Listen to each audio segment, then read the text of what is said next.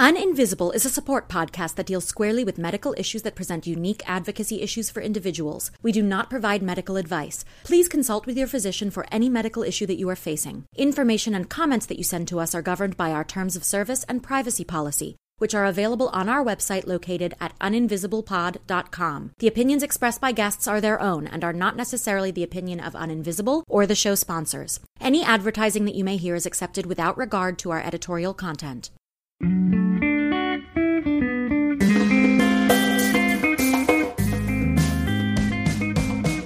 Welcome to Uninvisible. I'm your host, Lauren Friedman, and I'm here with my guests to bring you info, insights, and inspiration for coping with, diagnosing, and treating invisible illness. We're here oversharing so you don't have to struggle with invisibility anymore.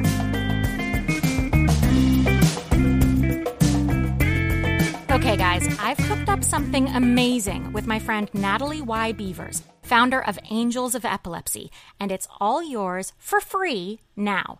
Go to my website at uninvisiblepod.com and download your free ebook called Hacking Healthcare, a resource guide Natalie and I have compiled using not only our experiences in the healthcare system, but also with the assistance of other patient leaders who have added their two cents. From a message of empowerment to notes on navigating health insurance and your doctor's visit, this is an invaluable guide intended to make healthcare more approachable and to give you the tools you need to succeed.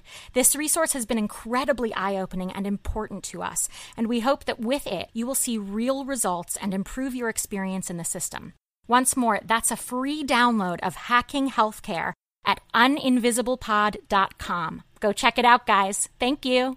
Okay, guys, thank you so much for joining us. I am here today with Celine Tien. Celine is the founder and CEO of Flowly, which is a biofeedback app designed for people with chronic pain and chronic illness. And she's going to talk to us all about it. So, Celine, thank you so much for joining us. Thanks for having me, Lauren. Absolutely. So, for those who may not know, I'm working with you guys as a patient advisor, which is a really exciting role. And I wondered if you could give everyone tuning in some background on the company and the services that you provide through the app. Yeah, so basically, we're a mobile platform, and at its essence, we teach users uh, how to better manage their nervous system by teaching them how to control their heart rate and their breathing. Um, and so this is implementing something called biofeedback, which you mentioned. And mm. biofeedback is a therapy that has been used for decades. Um, and it essentially just means you're able to see how your body is doing in real time and then you're given the tools and the exercises to actually learn okay then how do i start to tweak my body so that i can feel better?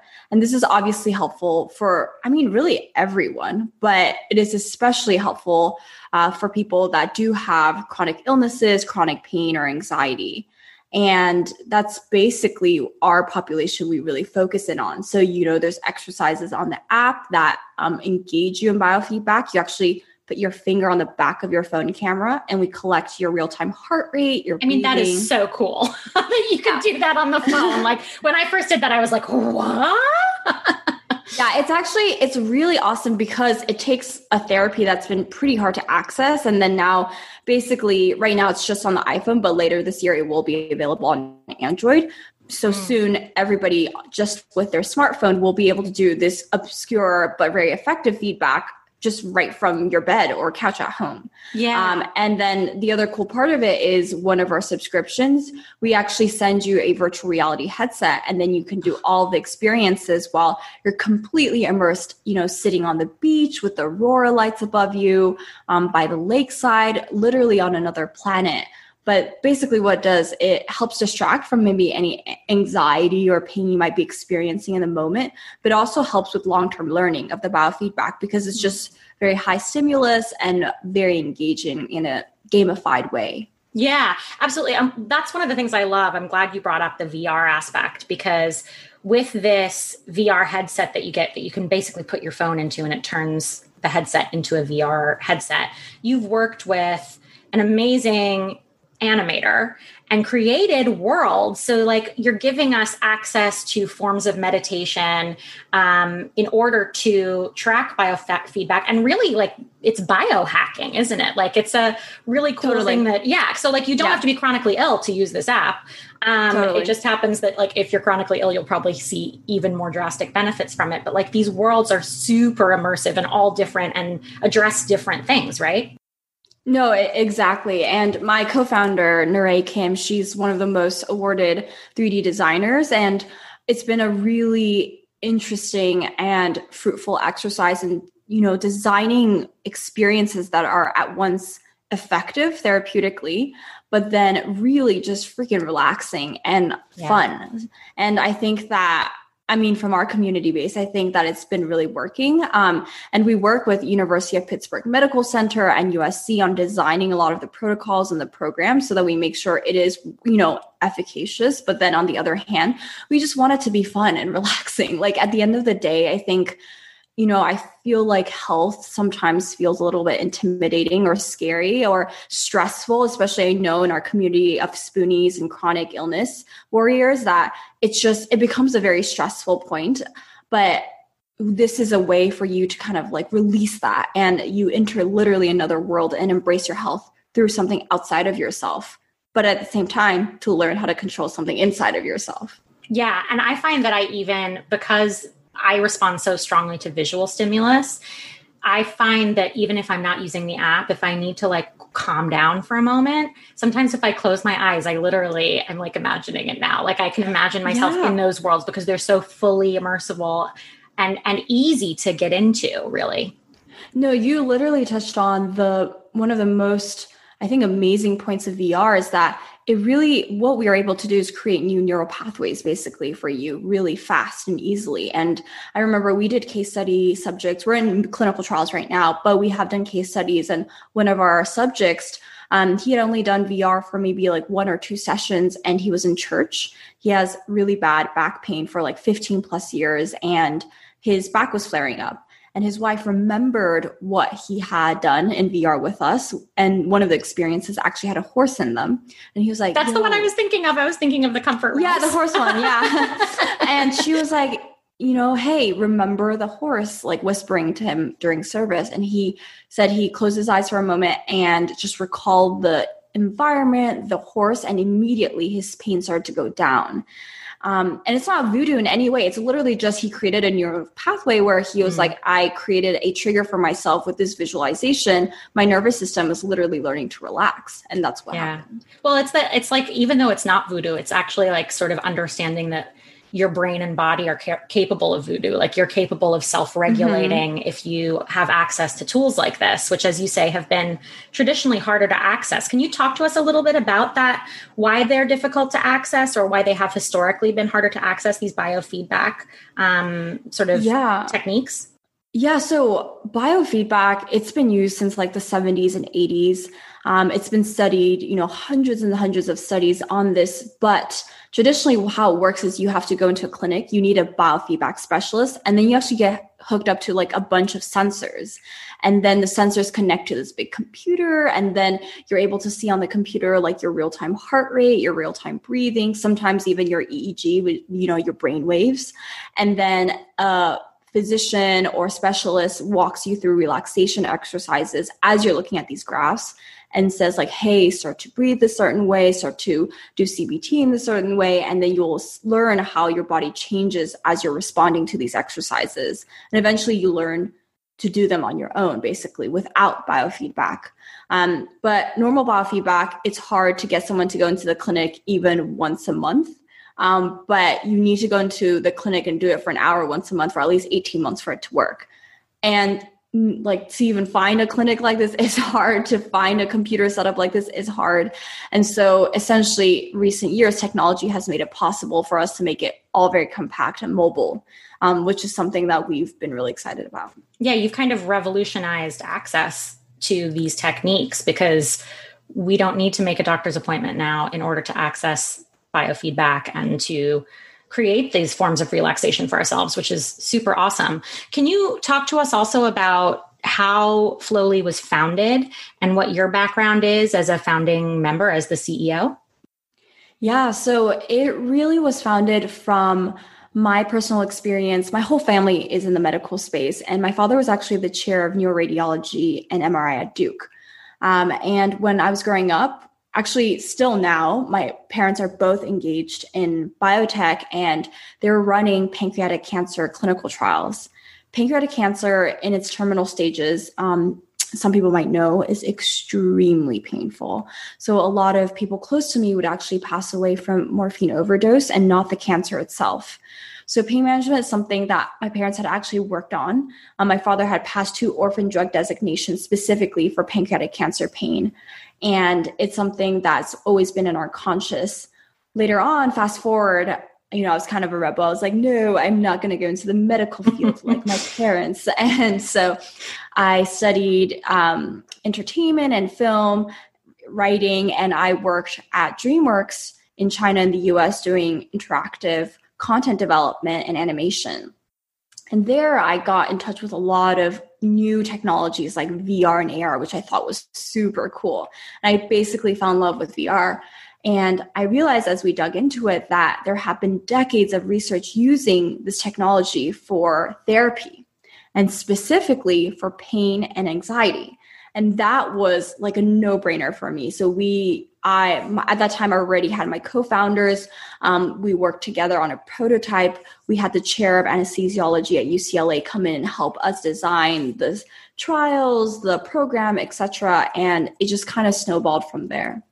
It's so exciting. And I think it's so fascinating too that, you know, your background, like with your family, that your parents sort of brought their work home in the sense that like you were connected to the patients that they were working with and there was a really holistic experience there for you with patients which says to me a lot about who your parents are as physicians as well yeah, I actually love that you pick uh, picked up on that because my my family is very not traditional. Mm. Um, I was homeschooled for like wow. growing up. I wasn't. I was acting on sets for like most of my life growing up. So I had a very untraditional education, which meant that I was in the office with them. I would go to trials with them.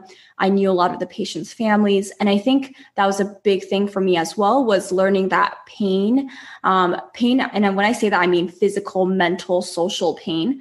It affects not just the individual, but also their caretakers and the families around them, which is why I think when we built Flowly, we really wanted to build it holistically, like thinking about how do we address all parts of pain and how can it affect someone um, as a whole being because we are connected. Our body doesn't work in silos, and neither mm. does our community.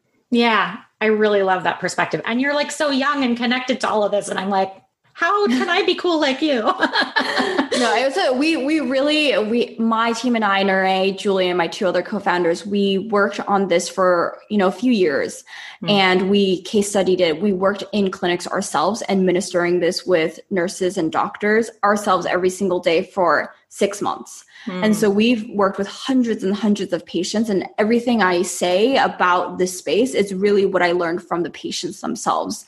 And hmm. that's when I learned that, you know, chronic illness warriors, spoonies, like anybody that has experienced this, they've become so educated and resourceful mm. and just so knowledgeable about this space that I respect them so much. And that's basically how we've learned everything. Yeah, it's super, super cool. And I, you're also super committed to inclusion. Like that's something that we've talked about a lot too. Like yeah. you're already making something that is either financially or logistically inaccessible to people accessible in the palm of their hands but it's also that like you're looking at what is a free app up to a certain point and like making this something that is more affordable on a long-term basis as well yeah, definitely. So, like the first eight intro sessions, they're free. You can try them out. Um, and then from there on out, there is two types of subscription. Um, however, our goal is in the long term for this to be reimbursed. But mm. like you know, it, that's a lengthy process, especially in the U.S. Um, and so we're going through trials. We're going through you know all the necessary regulation steps. But uh, in the meanwhile, we did wanted to release it direct to yeah. consumer and out of pocket for people that could have the privilege of using it, um, yeah. with the long term goal of making it even more accessible. Yeah. Well, and the thing about that too is that, like, you know, a subscription to something like this on a monthly basis that you can budget out for and is a much lower cost than going to see a doctor for 20 minutes, you know, like that's, yeah, it's a world of difference in terms of cost, which in my mind makes things even though you will pay for them at a certain point, still makes them a lot more accessible to a lot more people. So that's a huge plus. Yeah, for sure. And during yeah. um, during COVID, I remember a lot of our users would tell us that they used to spend you know seventy five to one hundred twenty five dollars on one acupuncture visit or chiropractor's yeah. visit. Um, but especially with quarantine, they've had to stay at home or they couldn't go to these places. And mm. a lot of times, Flowly is that place to where they where Flowly is a platform that steps up for that um, because it's all remote and it's also significantly less expensive than solutions like that. Yeah, absolutely. So, are you guys working on new technologies as part of the app that you can tell us about? Are there going to be some new releases soon? there are so many things. Um, what I will say is that one of the things we recently released that I'm really excited about is for our pro subscription, we have a full data dashboard, mm. which means you can actually track everything from your resting heart rate, heart rate variability. You'll HRV something we talk a lot about in the app. So if you get, get onto Flowly, do even like two intro sessions, you'll know what I'm talking about. Mm. Um, you'll actually see your heart rate graphs. You'll see your breathing graphs. And a lot of our users have actually said using Flowly and seeing their data dashboard has incentivized them to actually go talk to their doctors because they're learning some new things about themselves and yeah programs. So I think data, one of our core beliefs is that data, when used in the right way, can mm. really help us better our lives and help us understand ourselves better. So mm. we just collect what's necessary, which is, you know, your bio data, and then we show it to you and analyze it for you. Mm. Um, and of course, going forward, we're collecting new, we're creating new technologies to create and develop um, and collect basically new data points for you to look at. Mm-hmm. That's all I can say on that point. But I will say we have some cool new worlds coming up. Ooh, um, and there's already like, I mean, close to a dozen worlds. So like having, yeah, yeah having yeah. is like awesome. And so yeah, we you know we ha- we just released one called like Sunset Sea. We're gonna have yeah. one that's like in deep space where you're traveling through space. Awesome. Um, just a bunch. It's gonna be fun. Yeah, and I love that between your imagination and Nare's imagination, like you guys have been able to some of the worlds, it's like I go into them and I'm like, yeah, that's what I was thinking. Like there's this weird connection of like something about the experience feeling kind of universal. Like, I don't know how you guys have done that. but it's pretty, pretty yeah, cool. That's all. I give Nare credit for that completely. Mm. And it's the worlds are like almost a little bit real, but I think a little more on the fantastical side because we wanted people like we didn't want to root it in anything that people couldn't relate to, but we can all mm-hmm. relate to our imagination. Yeah. And we can all relate to something different. And I think that's that's been really appealing for a lot of people. Yeah, for sure. So also you guys have a community section. So people can like post on a board and talk to other users in the app and like get tips and tricks. Like was that in your minds one of the first things that you wanted to develop when you were creating the app too so that you could connect people who are having this experience together? So honestly, it wasn't. It wasn't at mm. all. And then it was through, like I said, talking to hundreds of patients that we were we would ask them like, okay, what is it that you actually want? And you know, obviously people would be like, oh, less pain or less anxiety, stuff like that. But actually, I think we actually collected survey data on this. The number one thing we got was more socialization because people wow. felt really isolated. Um, this is you know pre-pandemic just in normal life like isolated for various reasons i think a lot of us could relate to. And that's when we started thinking you know pain is multifaceted. Pain is actually considered a biopsychosocial disease. And how do we address the social part? We have the bio and psycho part, but what about this other critical part? And so that's when the community really started to form. And so we wanted to think about what would be a positive manifestation of that. And the way that our forum kind of works, it's, it's really based around personal experience and positivity and advice giving. Um, we even have people ask, like, oh, what's the best pillow you sleep with? Like things like that, that would really help and share experiences with each other. I love that so much. And like I chime in there sometimes and I'm like, hey, yeah. do you guys know who I am? Like So are you noticing any new trends in this area of healthcare that like you're kind of leading on like you're kind of at the forefront of like bringing vr into healthcare for patients and like doing biofeedback accessibility are there any new trends that are developing alongside what you guys are doing that you're seeing as the future of this kind of app and this kind of setup yeah, I think the obvious answer would be remote care, like anything mm. that is done from home, tele- telemedicine, digital therapy. This is actually considered under FDA to be digital therapeutics, which is a new pathway. Mm. So it's definitely, in our view, the future. Um, medicine can be digital, um, and digital platforms can be medicine. That's a way of yeah. thinking about it. It doesn't replace anything. It's not a substitution. These are all, we view these solutions and platforms as integrative and complementary to each other. So, yeah. Our users, you know, they are on medication. Some of them are not. It doesn't matter. Like they, you can do it together, and they serve different needs. Mm. Um, I will say, in terms of trends, what we've been really surprised is that there hasn't been more push to create these platforms for chronic conditions and chronic pain. Yeah. I'm, I've been shocked yeah. how little work there has been in this space. And Do you think that's just so, because of the way the medical system and like able-bodied people view chronic conditions? Like so many people are in denial about the numbers of people who are living with these kinds of disabilities.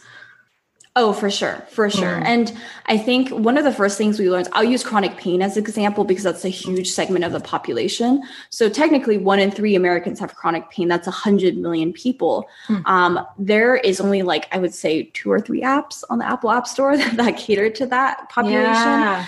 Barely any talk about it in mainstream media. Um, barely any celebrities that talk about it. And I use celebrities as, as an example because a lot of times they're like the loudest advocates, you know what I'm saying? And yeah. so I think one thing we've really realized is the pharmaceutical industry has really taken a strong hand in the branding and the way that we've kind of like slipped this issue under the rug because medication or not um, chronic pain is a condition worth researching about and yeah. worth studying and worth doing new methods and um, alternative treatments integrating with traditional treatments. Mm. Um, but there has been barely any work in this space until kind of like the opioid crisis came about. Well, the pharmaceutical industry invented that crisis anyway. Yeah, I mean, exactly.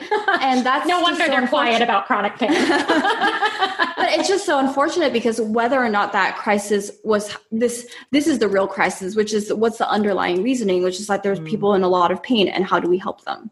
Yeah. I love that. I love that like you're also someone who is, you know, for all intents and purposes living in an abled body and yet so aware of others and particularly other marginalized people um, who are living with pain. So as someone who is a spoonie, I thank you very much. Can no. you tell listeners where they can access the app? Yeah, so you can find us um, currently on the Apple App Store and soon to be on Android devices as well. Um, you can also go on our website, www.flowly.world. Yeah. Um, and if you sign up with your email there, we'll give you updates on new features, um, you know, maybe new discount codes, things like that. Yeah. Um, check us out. And we're official Flowly on all social media pages. I love it. Is there anything else that you'd like to share with everyone? No pressure. No, I would just say, I this is what I always say is whether or not you use Flowly, hmm. um, the one thing that has really been ingrained in my team is that you take the time in your day to really breathe. And mm. one thing I always recommend is really trying nasal breathing, which is in and out of your nose, not in through your nose and out through your mouth, in and out of your nose. Mm. Um, and I, we talk about it on the platform why that's so important, but you can also look it up really take that time to breathe. It's really important. Side note about that, I recently finally purchased for myself these nasal dilators they're called because I have I'm someone who like when I breathe in, the sides of my nose collapse from the mm. pressure of the breathing in. And so like I'm taking in less oxygen and I've found that when I put the di- like the dilators are like little baskets that sit in your nose holes. Yeah, I've seen those. Keep that yeah, they keep the the the sort of collapse from happening and like enable you to take in more oxygen and like I feel like my brain is working on another level because of it. So I'm excited to now try them with the app as well and see how that changes. You should totally.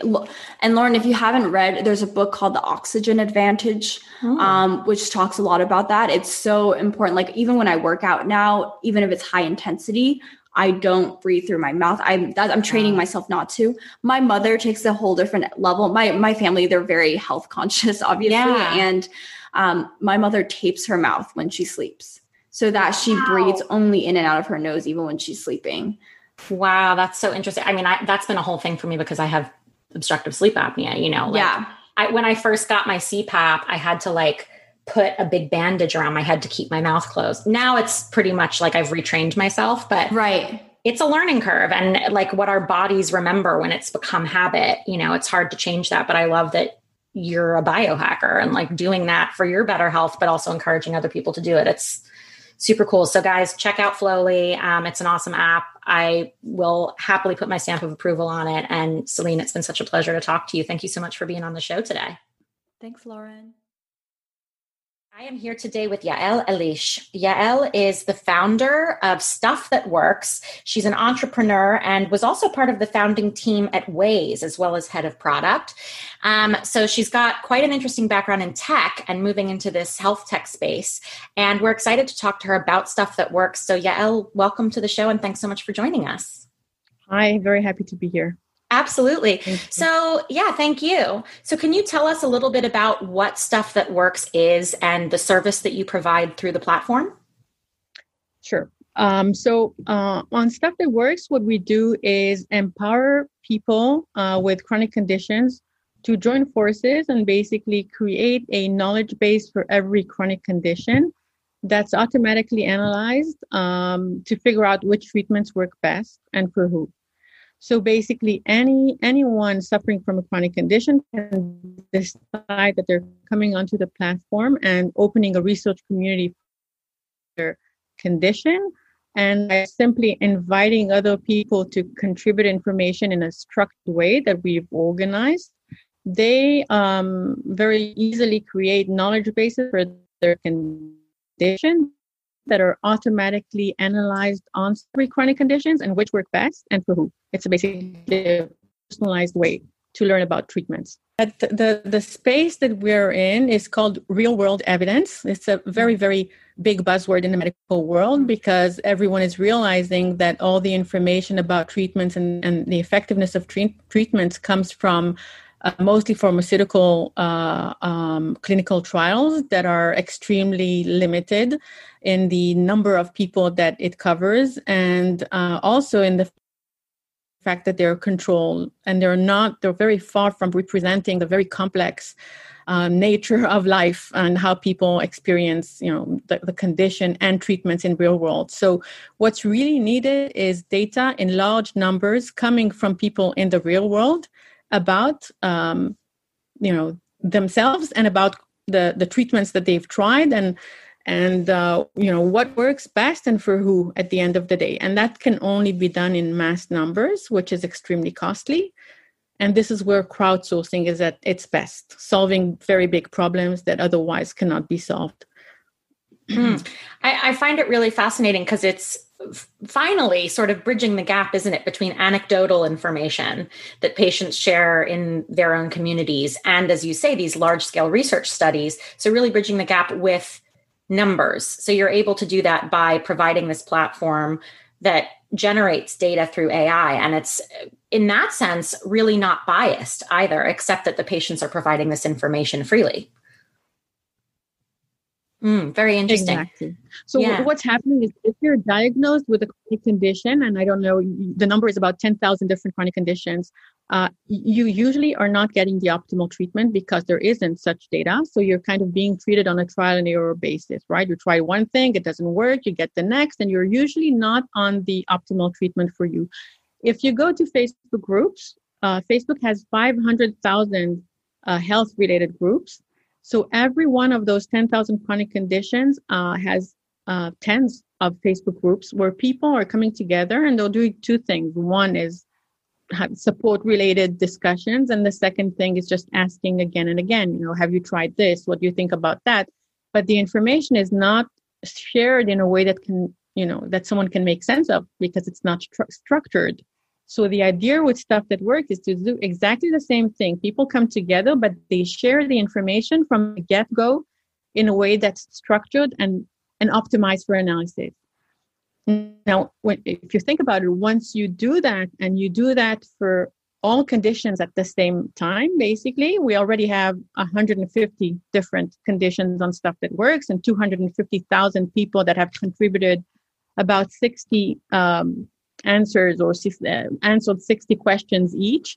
You get a very massive database that's consistent across all conditions and it it gives you information much beyond the one condition. It also gives you a lot of information about how the different conditions interconnect, which is mm-hmm. is really when it gets really amazing. So we now have 12 million data points on stuff that works about all the different uh, those 150 different chronic conditions and it's it's providing really invaluable data it's it's really formidable and this is data also that can be used not only by patients to optimize their treatments, as you've said, but also by practitioners.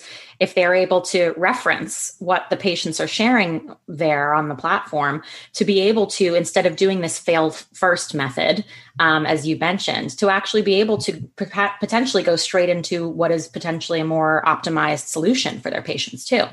Exactly. So we've been we've done a lot of work. Uh, so the quality of the data is really important to us. So very early on, we've done a lot of work uh, in validating the quality of the data, and the quality of the data is really very high.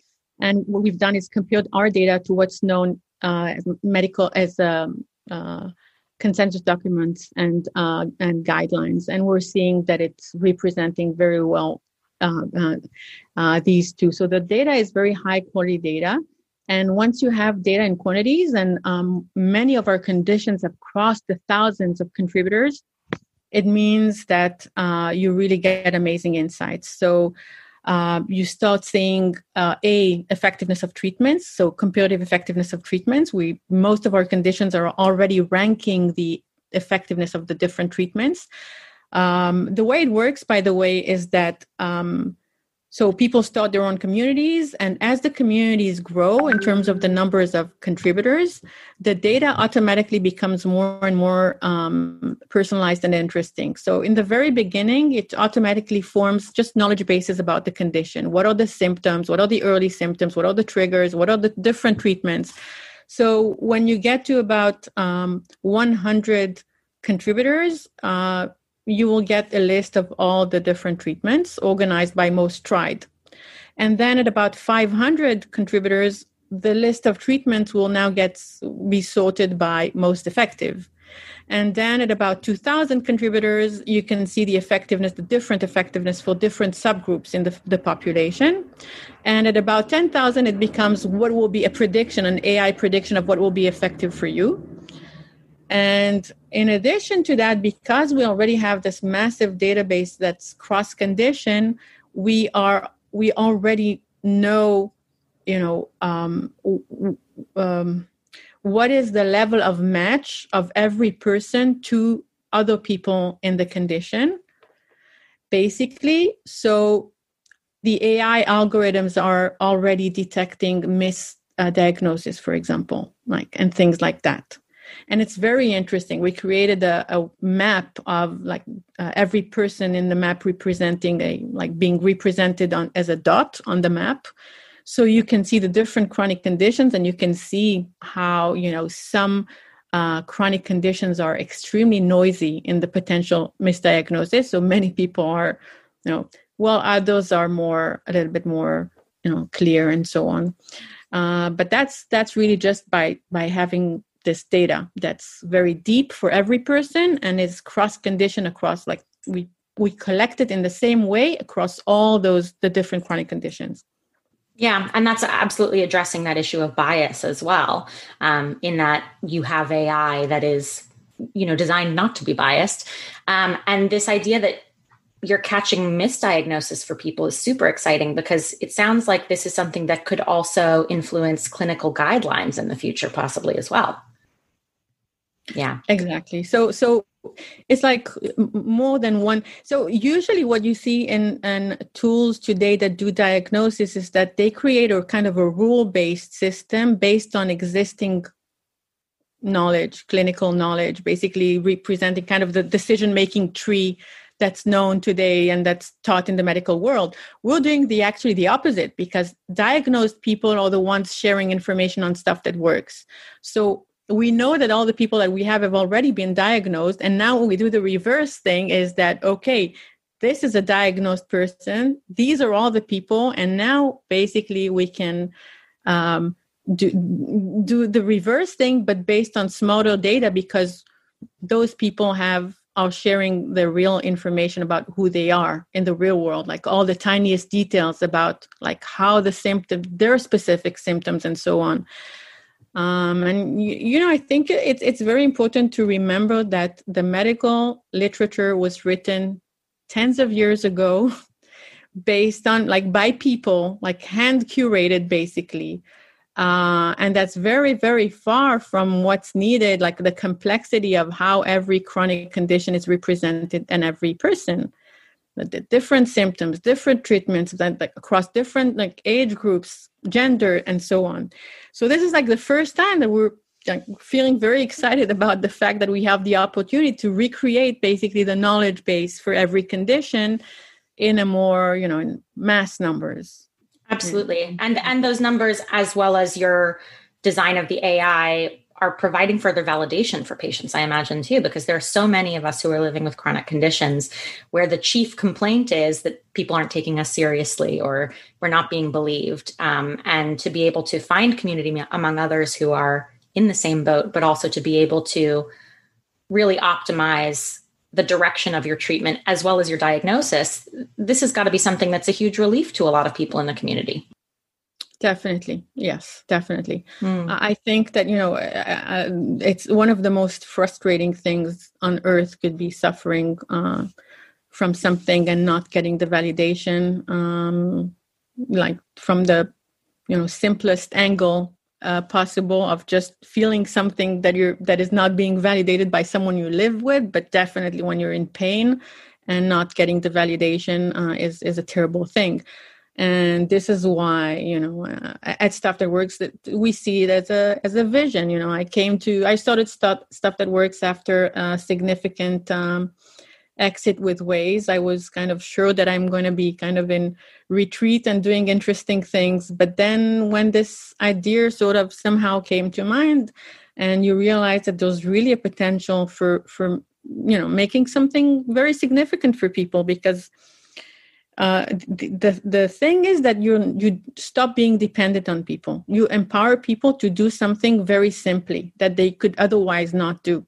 So all you need to do as someone who's you know who's interested in in doing something for your condition and learning something is just you know sharing a link and inviting people to you know answer and and con- contribute information and everything else just happens automatically. Um so I'm I'm you know I'm I have this detective nature of like I want to know. I'm like extremely frustrated when I don't know. Uh, I started stuff that works because my daughter had a chronic condition very early uh, when she was young not one of the life threatening ones but every chronic condition has a very heavy toll on on the person and on the family and it was just getting worse and worse and um, we were giving one treatment and a different treatment and, and specialists and so on and um, somehow i had this like um, intuition that there has to be something out there. And I just kept researching. It was a long time ago, I think, before even Facebook groups. It was like uh, probably 10 years ago. And it took me about two years. And I like, like I searched almost every night. And after two years, I ended up finding something that once we found the equivalent doctor or like where we live that treats this, uh, in that specific uh, way and it's medicine. It's not some voodoo or something. It got resolved within three weeks. So wow. and then it happened again with her and that's uh, and and uh, and then again with i had more time and i was helping people and i saw that it's um, it's just that you know people there's like we know from our data now that there are about 300 different treatments for every chronic condition unique wow. treatments for every chronic condition. It's a lot to sort through for a patient, let alone a caregiver. right. And not all of them are, you know, some of them are like if you go to a doctor, you get, uh, uh, um, you get drugs. If you go to a psychiatrist, you get drugs. If you go to a psychiatrist, you get, uh, you know, uh, and if you go to alternative you get alternative if you go to a surgeon mm. you get surgery so nobody really takes all this uh, together and and uh, and nobody and they, they don't really know you know it's a lot of information. Uh, there's so much new things new um, new products new information new no one person the best doctor on earth can have all this combined knowledge. So i think it's very smart you know it's very important for people to know that you know it's not there's not much science behind mm.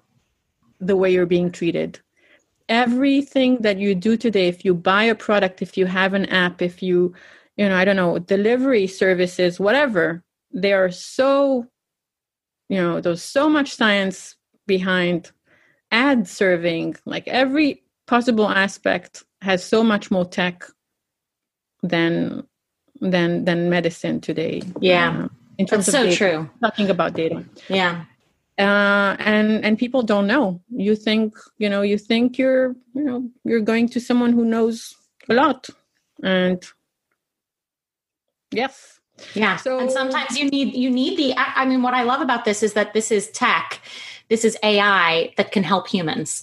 You know that that it's not saying that you know our humanity is a fault here but it is that you know as you say a lot of these studies that have been done in the past clinical trials et cetera they're based on old information that was curated by humans who can be faulty you know whereas this ai is going to be more targeted for individuals as well as for practitioners. Um, clinical trials are great. They're but they're done on only so, so so it's extremely costly. The the clinical trials are like fifty thousand dollars per person. So the cost is so high um, that the number would be, you know, a hundred people would would undergo a clinical trial, and um, and the, the environment is a controlled environment. So one hundred people is not representing cannot represent the complexity of what happens later on in the real world. Mm and the different people. So it's well, not we hear that all the time. Files are yeah. not, are, you know, old or, or, or, or faulty. It's just that they cannot represent what's what's actually going on. And and and then this is only uh, drugs. You know, different, many, many, many different possibilities out there that are not being researched, and there's no data. So doctors do not have evidence-based information to to use and treat. Take, for example, meditation. Meditation uh, until a while ago was not really something that was um, uh, recommended by by doctors because there was no evidence behind it. Once it started getting researched, um, it's becoming one of the most um, recommended uh, uh treatments for more, most chronic conditions. Um, and that's actually something that's not a drug. That's uh, meditation is actually fixing the way the brain work. It doesn't cover up for some mm-hmm. um, uh, for the way the the brain works. So, it's yeah, it's not a band aid. It's actually creating neural pathways exactly. for many of us. Exactly. Yeah.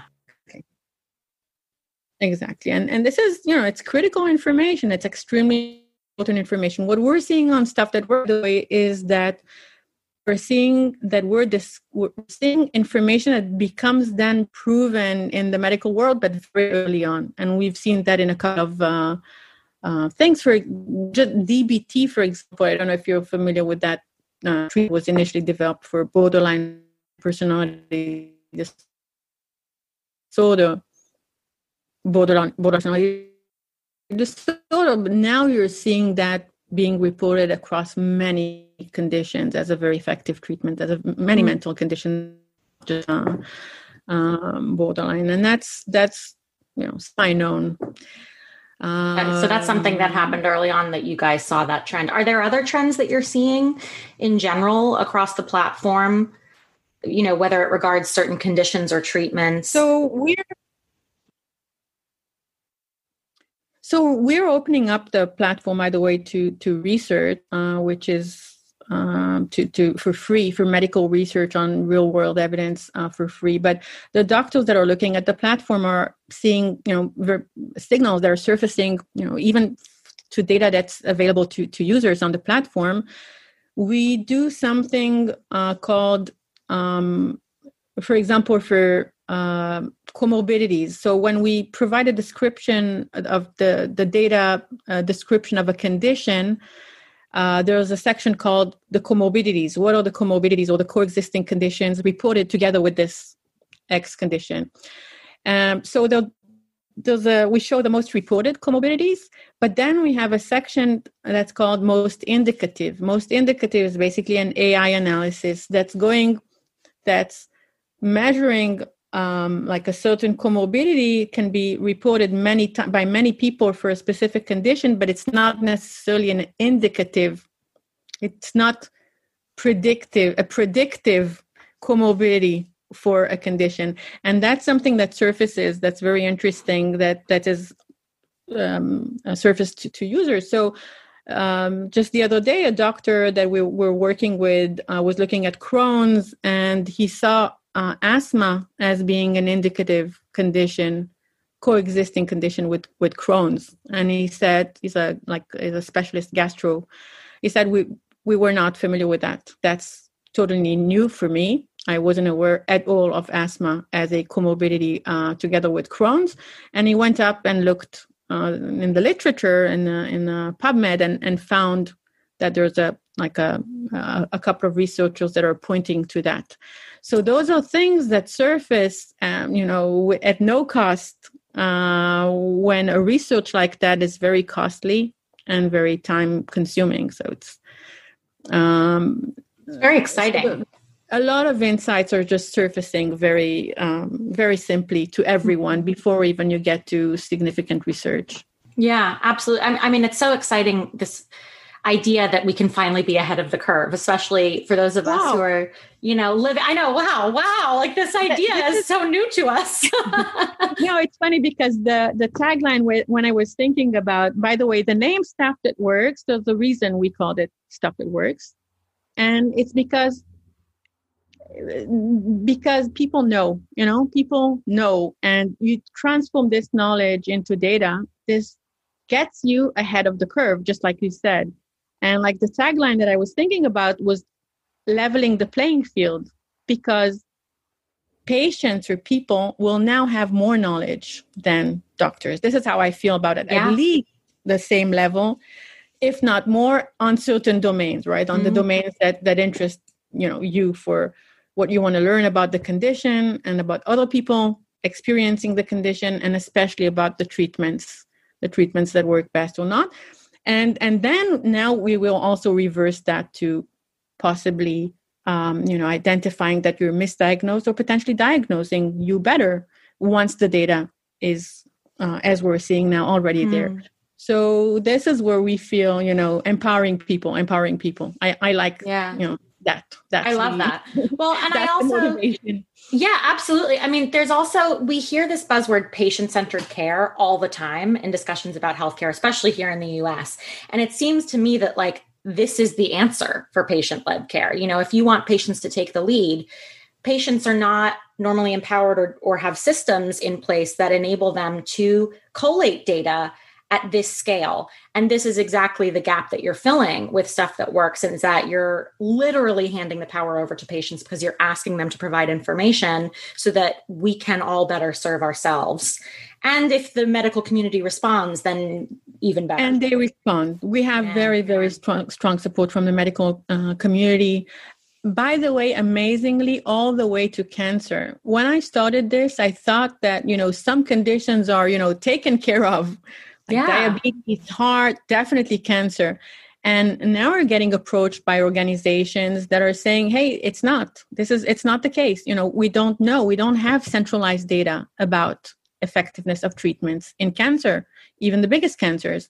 The information is kept within the hospitals, the places that take care of that. There's no centralized place where the medical establishment is actually seeing large data large data set even for cancer which uh, to me was just really yeah. shocking. Um it's it's so interesting because like as a patient you're to you you're it's shocking. To me i'm like yeah of course. You know this is the difference in because having experienced it from within the system i'm like yeah you know like we know that especially in healthcare you have to follow money trails too because the agendas are are really structured by whoever is providing the funding so whether that's a pharmaceutical company or even an individual or organization and these all really influence outcomes at the end of the day and this is one of those things with stuff that works that like that's not even playing a role so that's what's even more exciting that like being that it's a free platform for people you know that's something where you don't have to worry about corporate interest having an influence or anything like that. It's literal data. It's probably the most unbiased kind of data you can get. Exactly. Exactly. Yeah. That, that's exactly the thing. And and you know, you can't argue with data. That's the the the good thing is that you cannot go to a doctor that at the end of the day data is data. This is why I was saying we are not we don't do not uh, you know the, the the the organization is a data driven organization. We're not a medical we have medical advisors but the essence is how do you collect data? How do you analyze data? That's pretty much it. So the data is by the way we collect data from from scratch using open answers. So, what are your symptoms? We do not want to give you a list of symptoms. We want to create new data. So, we're asking asking what what symptoms do you experience, and this open answer gets transformed into structured data. So it gets normalized and stru- and and transformed into structural data. That's basically forming this new knowledge base and again as i said consistent across all conditions. So this is what makes it even in, even more powerful because it's not only you're not seeing in like a narrow view of one condition you're seeing you know the, the like a broader picture of the interconnection between the different uh, chronic conditions. But at the end of the day it's a data organization. It's data scientists product people um, uh, coming together and medical advisors but medical advisors again they they're not even they don't have a say. It takes them a long time until they're, they're even understanding the, the the the structure of yeah. the whole thing of the data. Yeah. Um and, and, with numbers you cannot argue which is what mm. you know we really like about that. There are issues always with biases. Uh, there's also interesting ways to um, deal with biases, but they're definitely smaller in large numbers. Mm. Uh, and t- when when you're you know technologically addressing them, uh, there there are more ways to deal with with biases. Uh, but again, it comes that it comes back to large number and distribution. Um, yeah, and it sounds like you're doing all you can to really eliminate those biases too in collating this data, which is exciting. Are you working on any new products or technologies associated with the current technologies you're using that you can talk to us about as well? Uh, so the platform is very, very broad. I mean, in terms of a service, there are a lot of features when you go into the product. Uh, when you join a community or uh, your condition on stuff that works, there's a lot of stuff that's going on. So there's the AI that collects the data, anal- analyzes, and shares the data back. But there's also uh, social features like um, like a discussion board and chat. And there's also a way to add a research question basically to post your research questions that's being sent to everyone. And the answers are being added to everyone's basically original responses. So this is people's way of adding specialized information to the condition database basically. Uh, but this is the, the the environment of the condition. The um, the next things that we're doing is um, the providing this view, this map of chronic conditions, um, where the map is created from those dots who are individuals on the map and where you basically can see where you are where the people that are closest to you like most similar to you are. How does it fit into the the conditions uh, world and um, a very powerful search where you can search anything on the data. So it can be, you know, a condition, a symptom, uh, a treatment, a treat a particular treatment for uh, people who've tried this treatment in a specific condition, people that have this condition and this condition that have tried this and then you can contact you can see their report and you can contact them and oh that's great um, you can see where they fit on the map and, and things like that so, well and i imagine also you can then track environmental data in the sense that you know certain locations certain environments may actually influence the uh, prevalence of a certain condition or something like that. Exactly. So this is where this is another direction that we're working on, which is adding uh, basically geo layers. So uh, climate, weather, light, you know, uh, and all that. That Absolutely. that has a lot of a significant effect on on chronic conditions, and uh, mm. and it's it's that's easy because it's added to everyone's database. So once yeah. you have, we're opening APIs, allowing also to to add more information to the data. Mm. Uh, but then later on, we'll also allow you to integrate uh, your medical records, wearable devices, and and uh, images, imagery, and so on. So that's very exciting. We're now starting only with the surveys, so the core surveys about covering pretty much everything about you, but it's going to get like more in depth uh, into everything. But I think that what's exciting to us is that we are already seeing that we can predict with 85% accuracy um, the, the basically the diagnosis. So we can diagnose. I mean, wow, with 85% accuracy That's because pretty high for accuracy. I mean, I would say well, most doctors can't even be 85% accurate, you know? But, but it's because we have this ability to see a large number of people that are diagnosed. So we train our machines basically to learn what is diagnosed. And then we can also test ourselves because we have more people coming in where they're also, you know, we know what they're diagnosed with. So we check whether we are predicting correctly. And this is how we, we are basically doing. So mm. this, I think, is opening up like the very very exciting directions. Yeah, um, it sounds people. like you're able as much to zoom in as you are to zoom out, and having that more global perspective uh, is something that we are needing more in medicine. That we're needing more as patients. Um, so I mean, it's all just very it's very exciting for me and i'm sure everyone listening is like what I, I think you know this thing about uh, chronic conditions, uh, diagnosing you like one dimensioning with one, two, or three conditions is somehow limited. Is also because it's all it's usually more kind of intertwined. You know, it's like mm. it's more complex. It's more complex than just yeah. having a diagnosis. So when you put it on a map of similarity with other people and conditions, you get a a better um, sense. So I, I, the the thing I like about it is like we're kind of getting a little bit away from the traditional. We will keep having uh, obviously all the, the diagnosis, what you're diagnosed with, and you know showing everything based on the current knowledge base of of you know names of chronic conditions. But when you see it on a map, it gives another dimension. Um, you know or where exactly you are like how close you are maybe to something different on the map while yeah. you're still diagnosed with with this thing and this is how the ai at the end of the day will discover you know what what are the effective treatments and for who well and it sounds to other people yeah and it sounds like this is also inching us closer to genetics and epigenetics and the role that they play. I mean, we know, right, that genetic testing is very expensive. It's often well, not often, uh, you know, that doctors will suggest genetic testing immediately for patients who have chronic conditions. And yet, it can be the most accurate predictor of possible comorbidities for various conditions.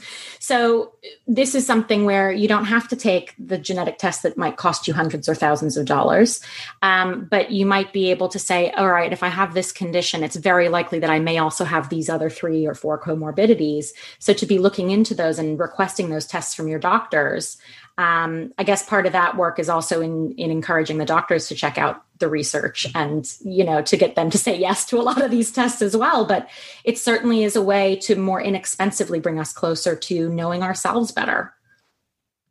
Uh, hopefully, yes. I, I, I think it's definitely the way. Let's say that the more, again, the more people, it's up. This is where it's really up to people. The more people participate, the better it gets. It's um, it's as as simple mm. as that. Yeah. Well on that note where can uh, listeners access stuff that works? How can they start doing research and contributing to it as well? So stuff that works is at stuff.thatworks.health, and uh, you can search for your chronic condition. It's either an open community uh, with contributors and and content or it hasn't been opened yet and you can start it by yourself that's amazing. And what would you ask listeners today? Is it that they log on and, and log their symptoms and, and diagnoses? So basically, to join your uh, condition, and you'll you'll have a, a, survey. Like joining meaning means that you're participating in a um, uh, in a survey that um, where you share at least uh, fifty to sixty um, pieces of information about the condition, about uh, how it affects you specifically, about the treatments that you've tried, about the treatments that have worked, and once you do that, you also get personalized information or increasingly personalized information. And it's important to know that in crowdsourcing, the beginning is there's no value up front as but as it grows as more contributors are on board. So the small conditions are more in the building phase and they learn more about the condition. And as it grows as more contributor contributors join then the data becomes more and more personalized and gets into the effectiveness of um, of treatments uh, but it's interesting yeah. uh, from the very early stages. It's actually pretty pretty interesting. Even like the the simplest information about you know the symptoms, triggers, uh, comorbidities, the indicative ones, the least less indicative ones, the treatments, mm. even before getting to effectiveness, it's is really interesting. Yeah, and, and roughly how? Oh, go ahead. Go ahead. Sorry, say and talking to people, like meeting, talking to people, seeing their reports when when you contribute you you get this report about like the information that you shared and people can see each other's report and it's it's and contact each other and um, it's extremely helpful. That we we hear that a lot how how much of a relief mm. it is to see people and to be able to interact with people like you. Yeah Absolutely. Yeah. I, and how long roughly? I know you said that it's like 50 to 60 questions and sort of the initial intake. Do you know roughly how long it takes to fill out that form? I suppose it depends how many diagnoses you have too. Yeah, it should take about 15 to 20 minutes. Right. Yeah. So it's not too time consuming. This is a great way for everyone tuning in to get involved from a research perspective without having to enroll in a clinical trial um, but to support research and you know our influence on healthcare and and the literally the patient voice. That's literally what we're doing here. Exactly. Amazing. And a reminder that uh, you can find stuff that works at stuffthatworks.health Yael, it's been such a pleasure talking to you today, and I'm so excited for everyone who's tuning into the show to try out the platform and uh, get involved. Thanks, Laura. It was a pleasure. Thank you.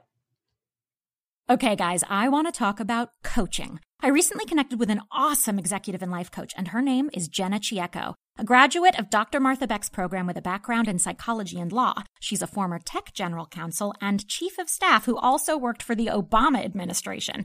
Jenna inspires clients to step into their best lives by helping them access their inner strengths, clear the cobwebs holding them back, and cultivate a dream big growth mindset. She is also a life Sherpa for navigating change.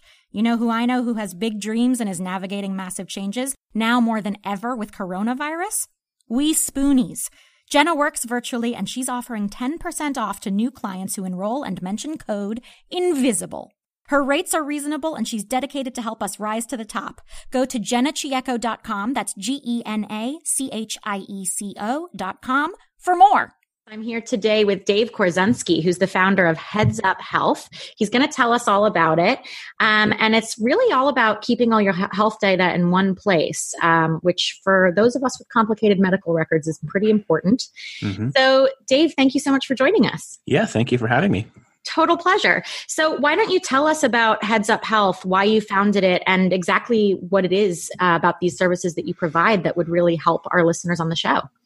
Sure. Yeah, there's there's a couple things really that brought me down this path. Like many people, I, I had a long career in the corporate world, in the tech industry in Silicon Valley, and I became very intrigued with the idea of how I can use technology and data to perform at a higher level mm. at, at my job. So I got swept up in this whole notion of quantified self at the time. This was way back in 2011, 2012, long before this whole market of digital health stuff had had gone mainstream, and so I got very comfortable with the notion of measuring my my own body's parameters. And then it was not too long after that where I went through some health challenges that actually were not easy to diagnose. And what I was dealing with was essentially called maladaptive stress syndrome which basically means your body's no longer able to process the stress in a in a healthy normal way And the things that used to help me eliminate stress, exercise, going out with friends, actually got to the point where they started working against me. So I got into this situation where I didn't really know what to do. Went to my regular doctor. I've lived all over the country. I don't know where the heck my records were. He told me I'm fine, get out of the office. And so that's where I really started digging into the numbers. And there was a part of me that just really wanted to have some objectionable data on this path. So that first of all, I I wasn't getting the help I needed from the medical community. So I took it into my own hands to get all my labs put together. And so I could see what was happening with my thyroid, where there were some undiagnosed thyroid things. And I worked with a functional medicine doctor, and they were able to help me with some issues in my digestive system that had been undiagnosed. Pretty serious infection in there that no one tested for. So I was able to use the numbers as my sanity because as people listening to this show, I'm sure are aware, you ask the same health question to 10 people and you'll get 500 different answers. And so, like, how do you find some sanity? And for me, the sanity was the numbers. So I, I could use the numbers as my baseline and then start to gather information and try different things and reference the numbers again. And, and I realized, wow, this was really helpful for me personally and it became my life's work to make this available for anybody else who needs it. It's really important that people know about, you know, creating sort of that story to share with your doctors, isn't it? Mm-hmm. That people who mm-hmm. are dealing particularly with chronic health issues, particularly with complex health issues, um, are going to need to have all their medical records in one place so that as they meet new specialists, as they go to various doctors, as you did, but you had to do this all for yourself. And I think a lot of people in the Spoonie community are doing that for themselves, but wish that there were an easier way to do it, right? And that's exactly the problem that you found a solution to. Yeah, well, I did it the hard way. I had to mm. phone my doctors and I got a bunch of stacks of papers in the mail. And then I had to go through and parse out all the lab test results and put them in a spreadsheet just so I could try to look at my own freaking health data. And I'm like, oh my God, this is the state of affairs in healthcare. It's like, yeah. it's probably the most important data for me as a human on planet Earth and it took me like an act of God to get it into a spreadsheet so I could look at the trends on my freaking thyroid numbers. Yeah. So um, the good news is it's a lot easier now, yeah. and uh, there's now ways we can do this for people electronically. Mm. So you can sign up for the service and. Actually, just yesterday, the federal government made some rule changes that are going to make it required by law that these healthcare software companies make it easier for people to do what our app does. So we Great. can sync up all your data now electronically. Mm. And within a few minutes, we can put together all your blood work and give you some really nice charts to work from. And actually, you'll have something that's probably 10 times more powerful than your doctor does because mm-hmm. we put all your history back together, mm. even from the providers that uh, are long gone, but they still have mm. your medical data. And then what we also focus on is helping people measure their lifestyle choices. Mm. And so we integrate a blood pressure monitor and your nutrition logs from MyFitnessPal. So you can start to make lifestyle modifications mm. and quantify it and then see if it moves the needle on the labs. Really? That's amazing. kind of like the way we put the um, feedback loop together for people. Yeah. So, what year did you actually launch Heads Up Health? How long has it been around? I I had the idea as far back as 2011, mm. and I remember just kind of working on it in, in my spare time, and and I, ha- I still have some of the original sketches I wrote for the user mm. interface, and um, I think we actually started writing code in early 2015. I was still in the corporate mm. world full time at that point, right? And um, it took us about two years to get something that we could launch as a beta. And this was just kind of like a hobby at the time. And uh, so I'm like, okay, we'll put it out there. I'm like, I don't care if anybody uses it. It's just something I, I needed to build. I had to yeah. scratch an itch. So threw it out there in like 2017. I'm like, nah, whatever. Hopefully somebody sends me an email, a nice email, and says this this helped them. And that was pretty much my only criteria for success. I didn't go in there with a, a, ton of expectations to like do much with it, and um, and then it started growing, and uh, mm. people started using this to to self analyze their health, and yeah. it fills a, an important gap because your doctor has a limited amount of time to look at your health records when you come in the office.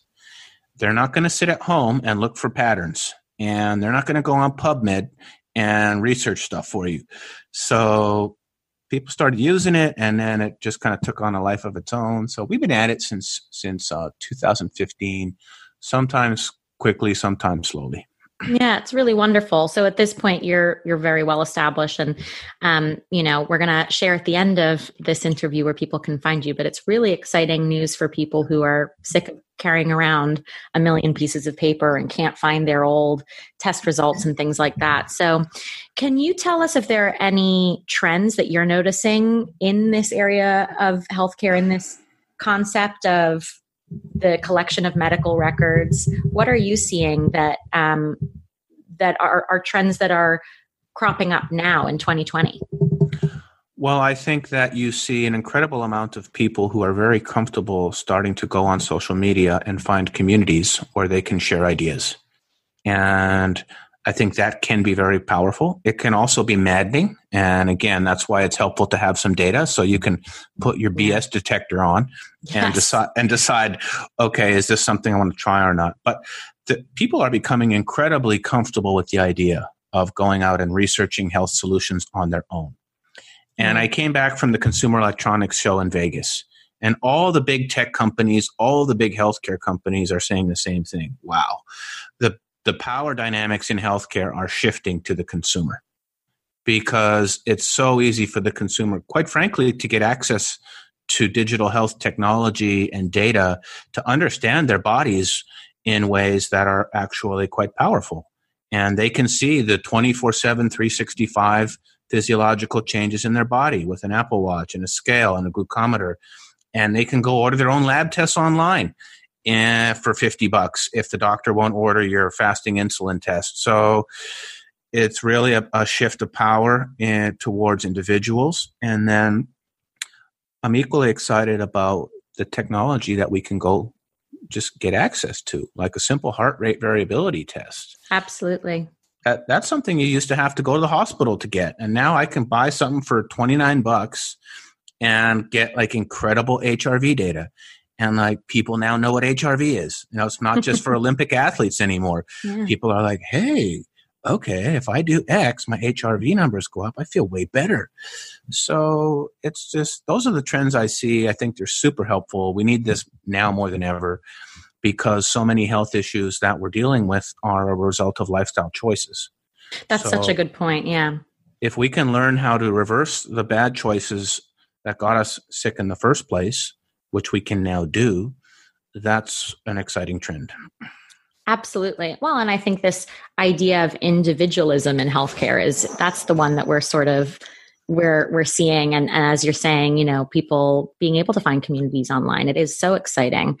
So are you working on any new products or technologies related to Heads Up that you can tell us about as well?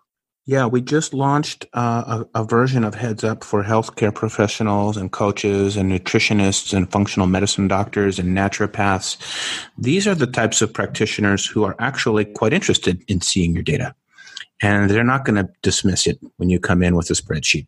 And they, they do want to see your blood sugar readings and your HRV data and your deep sleep numbers because they operate in a different model. So we just launched a version that is available to health coaches and, and functional doctors where they can connect to their client's profile on our system and provide interpretation and coaching based on these numbers.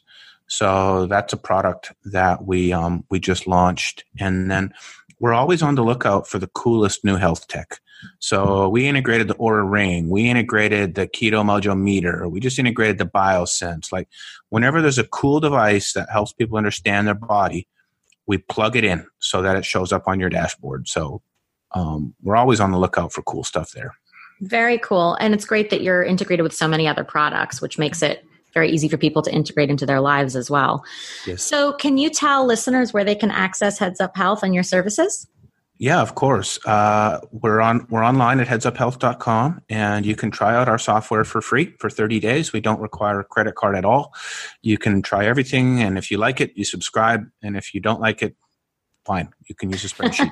go back to the spreadsheet. Yes, uh, you could go back to that sort of yeah. semi-analog days. yeah, so try it out, and uh, and um, you you can learn a lot on on our website. We have a podcast where we talk about how to interpret all these numbers, like mm. what's a good HRV number. So um, we have our own show where it's called Data Driven Health Radio, mm. where we bring on experts to help demystify the numbers for people, and um, we we write a lot of blog content to help people understand their numbers better. And I'm always reachable at dave at headsuphealth.com. That's awesome. Is there anything else you'd like to share with us before we sign off for today? No, I hope this was helpful. And um, thank you for the opportunity. Absolutely. Thank you so much. Yeah. That's it, folks. Thanks for listening. As always, please check us out online at uninvisiblepod.com and all over the social media world at uninvisiblepod. We love your feedback and suggestions, so please drop us a line via the website if you have questions, ideas for topics to cover in future episodes, or just want to say hello. We're all about relationships and collaboration here, so credit where credit is due. Music for this episode is by Sean Hart, who can be found at seanhart.com. Don't forget to subscribe, rate, and review wherever you listen to podcasts.